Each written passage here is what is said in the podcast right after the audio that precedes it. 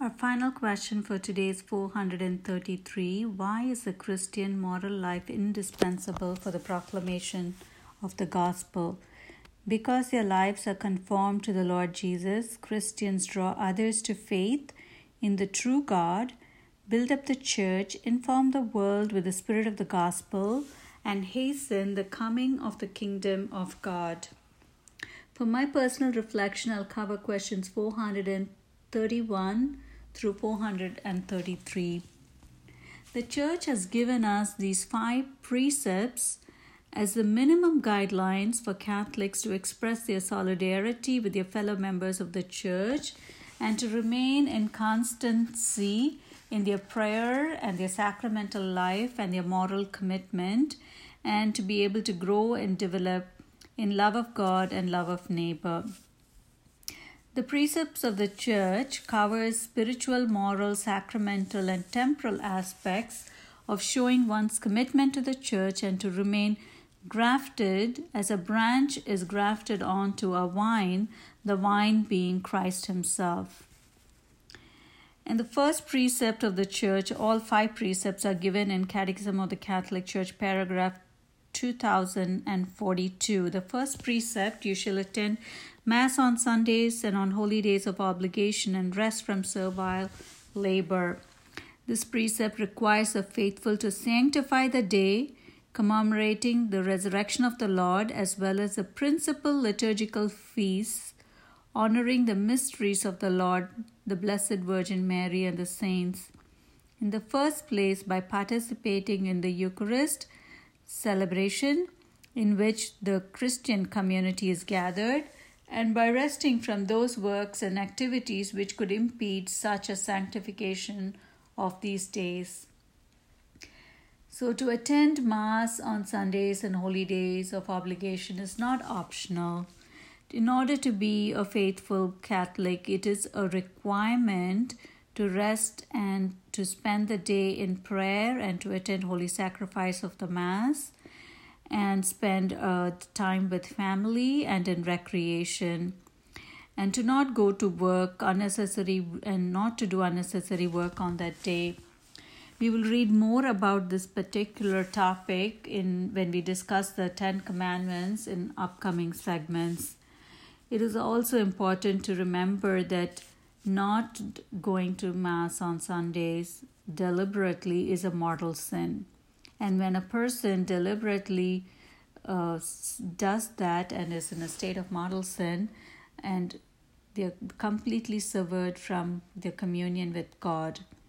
And that is because God came down from heaven as Jesus, and Jesus gave us uh, our magisterium, the Pope and the bishops, and we have in them the authority and the power to bind and loose anything on this earth. And that is what we have is the precepts. Precepts of the church are binding.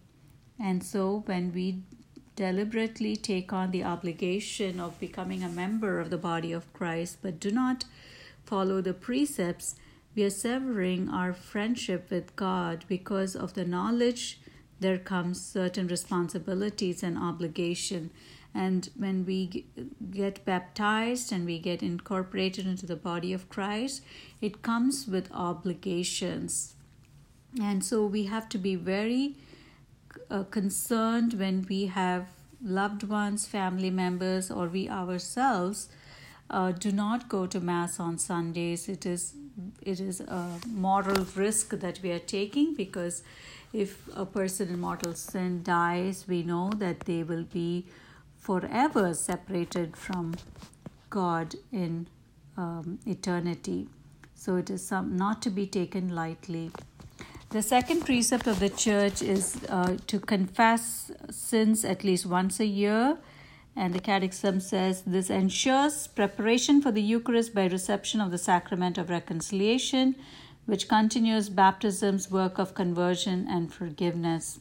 Again, if we are aware that we are in a state of mortal sin, we must refrain from Holy Eucharist. We could still go to Mass, but we may not receive Holy Eucharist until we've confessed our sins.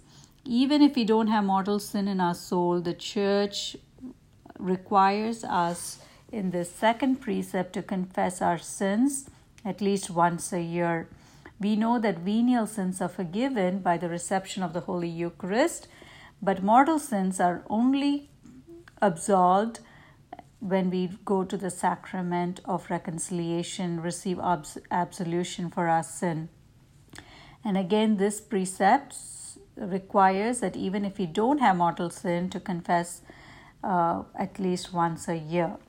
And the third precept you shall receive the sacrament of the Eucharist at least during the Easter season. Guarantees as a minimum the reception of the Lord's body and blood in connection with the Paschal feast, the origin and center of the Christian liturgy. So, if persons for whatever reason are unable to receive the Holy Eucharist every Sunday during Holy Mass, at least they are obligated to receive the body and blood of Christ once a year during this, the, uh, during Easter season. The fourth precept you shall observe the days of fasting and abstinence established by the church, ensures the times of ascesis and penance, which prepares us for the liturgical feasts and helps us acquire mastery over our instincts and freedom of heart.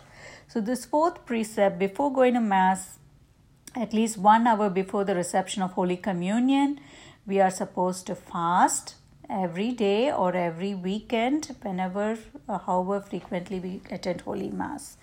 Also, there are specific days during Lent and other days when the church requires us to fast, and in the church's fasting, we are to abstain from at least one meal, and we could have two smaller meals, and then we are supposed to also abstain from meat on specific days that the church, especially during Lent, there are specific days on which the church requires us to abstain from eating meat, like Good Friday is an example, and the Fridays of Lent, we are required to abstain from meat.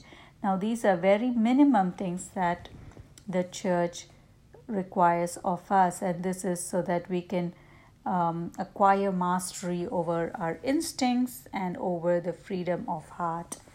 And then the final precept is you shall help to provide for the needs of the church, means that the faithful are obliged to assist with the material needs of the church, each according to his own ability.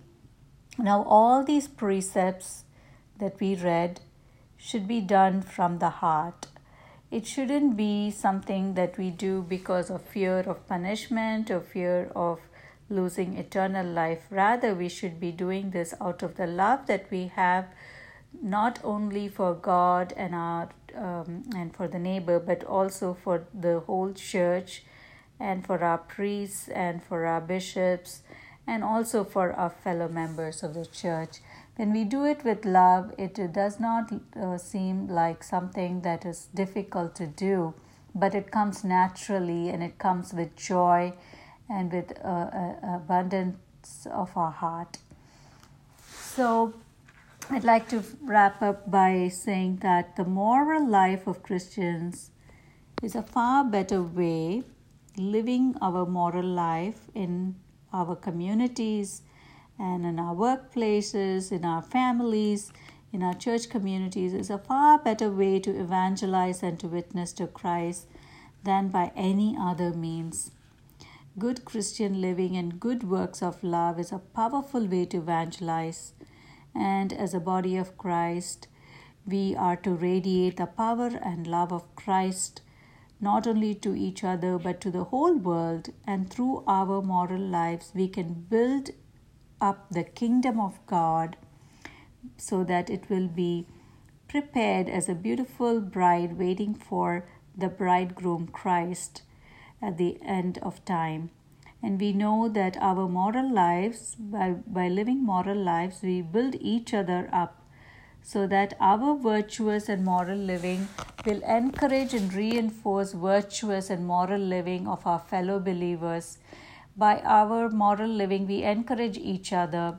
We are all constantly in a state of growth and we increase in holiness through the witness of each other.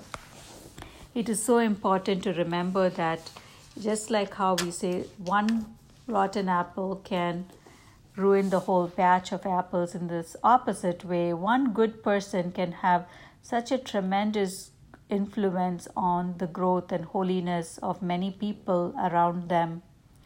And I'd like to conclude by reading paragraph 2046 from the Catechism by living with the mind of Christ. Christians hasten the coming of the reign of God, a kingdom of justice, of love, and of peace. Christians do not, for all that, abandon their earthly tasks. Rather, faithful to their Master Christ, they fulfill them, which is the earthly task, with uprightness, with patience, and with love. This is a challenge that we are all called to live, to live out our earthly tasks, but being faithful at the same time to virtuous living, moral living, faithful to Christ, in allegiance to Christ, we live out our earthly tasks in uprightness, with patience, and with love. That's my reflection for today. I hope you have a blessed day, everyone, and thank you for listening.